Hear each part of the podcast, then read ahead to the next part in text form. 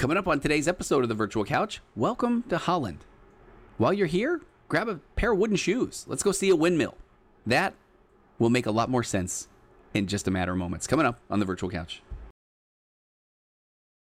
Hey everybody! We know one of the uh, one of the things that you would think would be a really really good thing about having a busy, thriving therapy practice is uh, that you have a lot of people that want to see you. But can I tell you, as a therapist with a, a, a very busy, thriving practice, that part is it can be overwhelming because you get into the profession because you want to help everybody but you can't you, can't help everybody. And so that's why i've partnered with the folks at betterhelp.com um, again that's b-e-t-t-e-r-h-e-l-p.com slash virtual couch. betterhelp.com is the world's largest e-counseling program and their mission and they're doing a great job of it is to make professional counseling accessible affordable and convenient. So that anybody who struggles with any of life's challenges can get help anytime anywhere.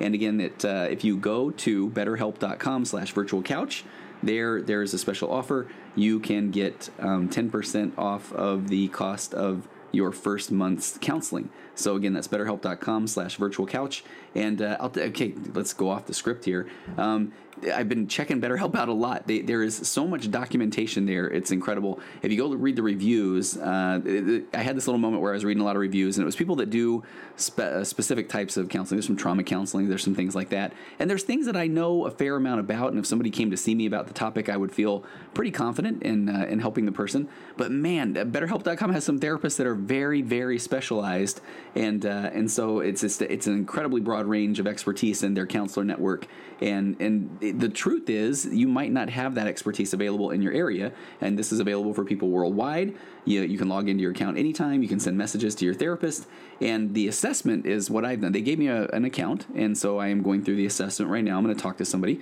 Maybe I can talk to them about what it's like to try to um, you know, balance a busy practice with a lot of people that are sending very nice emails, but who want to be seen. Um, but I'm doing this assessment, and the assessment tools are pretty uh, pretty impressive. And so they'll they assess your needs, they match you with your own licensed professional therapist, and you can start communicating in under 24 hours. I true story today.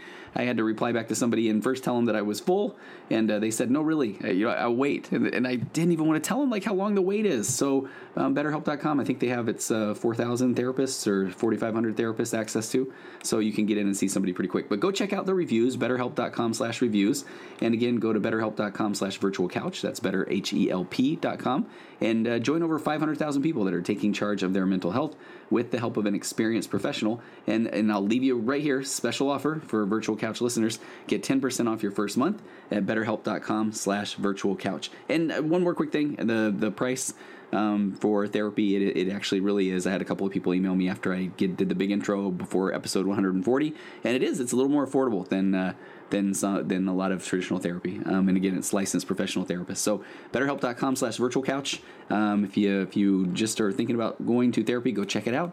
And uh, let's get on with the show.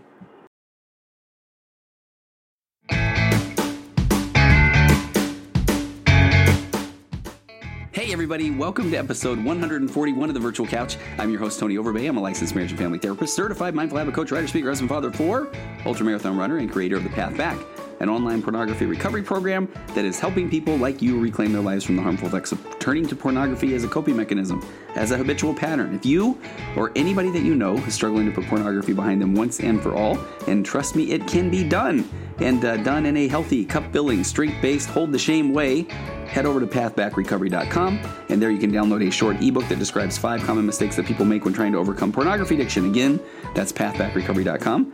And take a quick second and uh, visit the virtual couch on Instagram at virtual couch. And you can now find a virtual couch page on Facebook. There's also the Tony Overbay Licensed Marriage and Family Therapist page on there. And last but not least, stop by tonyoverbay.com and sign up to find out more about a lot of really, really exciting programs and things that are coming. So let's get on with the show.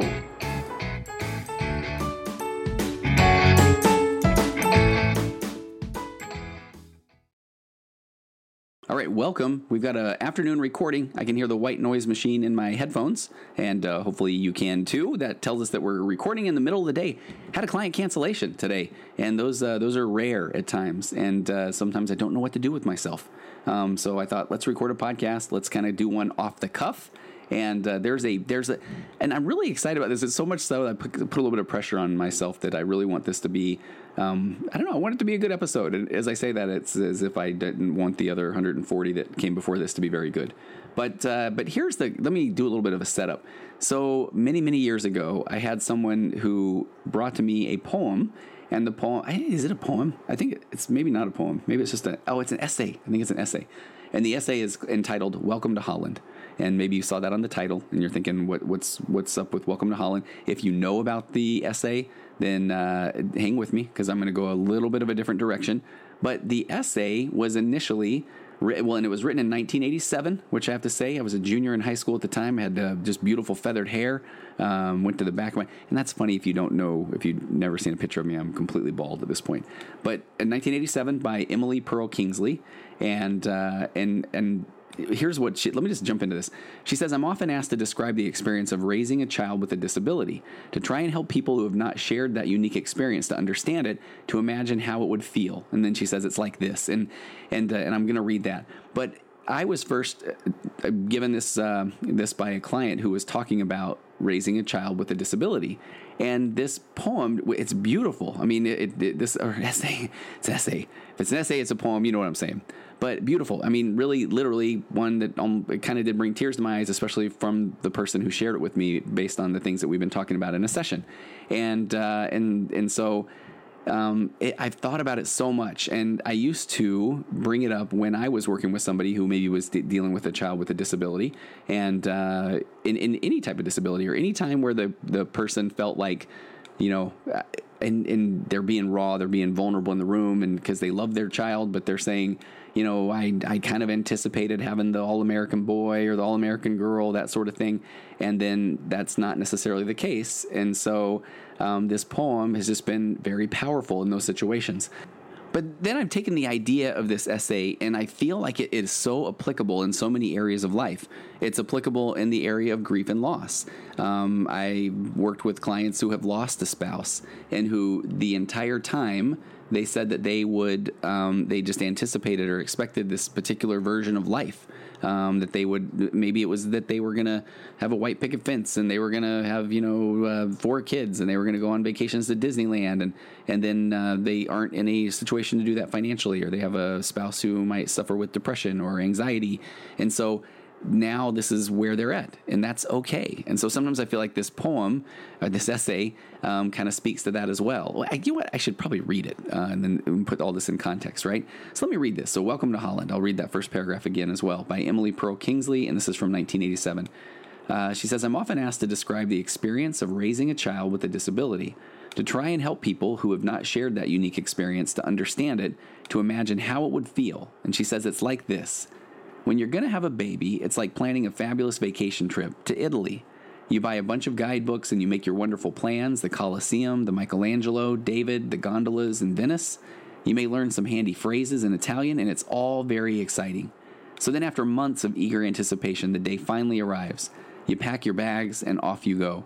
Several hours later, the plane lands and the stewardess comes on and says, Welcome to Holland. Holland, you say? What do you mean Holland? I signed up for Italy. I'm supposed to be in Italy. All my life I've dreamed of going to Italy. But there's been a change in the flight plan. They've landed in Holland and there you must stay. So the important thing is that they haven't taken you to a horrible, disgusting, filthy place full of pestilence, famine, and disease. It's just a different place. So now you have to go out and buy new guidebooks and you must learn a whole new language and you'll have to meet a whole new group of people that you never would have met. It's just a different place. It's a slower paced place than Italy. It's less flashy than Italy. But after you've been here for a while and you catch your breath and you look around and you begin to notice that Holland has windmills and Holland has tulips and Holland even has Rembrandts, but everybody you know is busy coming and going from Italy and they're all bragging about what a wonderful time they had there. And for the rest of your life, you will say, Yeah, that's where I was supposed to go. That's what I had planned. And the pain of that will never, ever, ever go away because the loss of that dream is a very, very significant loss. But if you spend your life mourning the fact that you didn't get to Italy, you may never be free to enjoy the very special, the very lovely things about Holland. So I, I hope you can see why I just I just find this a, a remarkable, a fascinating, a beautiful essay, and how it can be applicable not only to having a special needs child, but it can be just applicable to your life. I mean, how many of us had those plans of going to Italy? Um, super funny thing here is when I tell this without reading it, I don't know where I always talk about Hawaii. So I say that you're packing your bags and your swimsuit, your sunscreen, you're learning all about uh, Hawaii. But uh, but so how many of us do? We make those plans, and we our entire life we're thinking about going to Italy, and we've heard our parents talk about Italy, and we see our friends talking about Italy, and then when we are you know our marriage, you know our marriage, we think is going to be like this trip to Italy, but then we're we're a few years in, and uh, we realize, okay, you know. Um, due to circumstances of uh, financial or, or mental health issues or uh, grief, loss, death, um, movement, those sort of things. That that all of a sudden maybe we're not in Italy, but we're in Holland. And so a lot of times I think that people, a lot of clients I work with, spend a whole lot of time in sessions talking about Italy and what Italy would be like and why they should be in Italy and how their friends are always talking about Italy. And I'm kind of trying to work with let's let's kind of explore Holland. And that concept is that concept of, of being very present, of being mindful.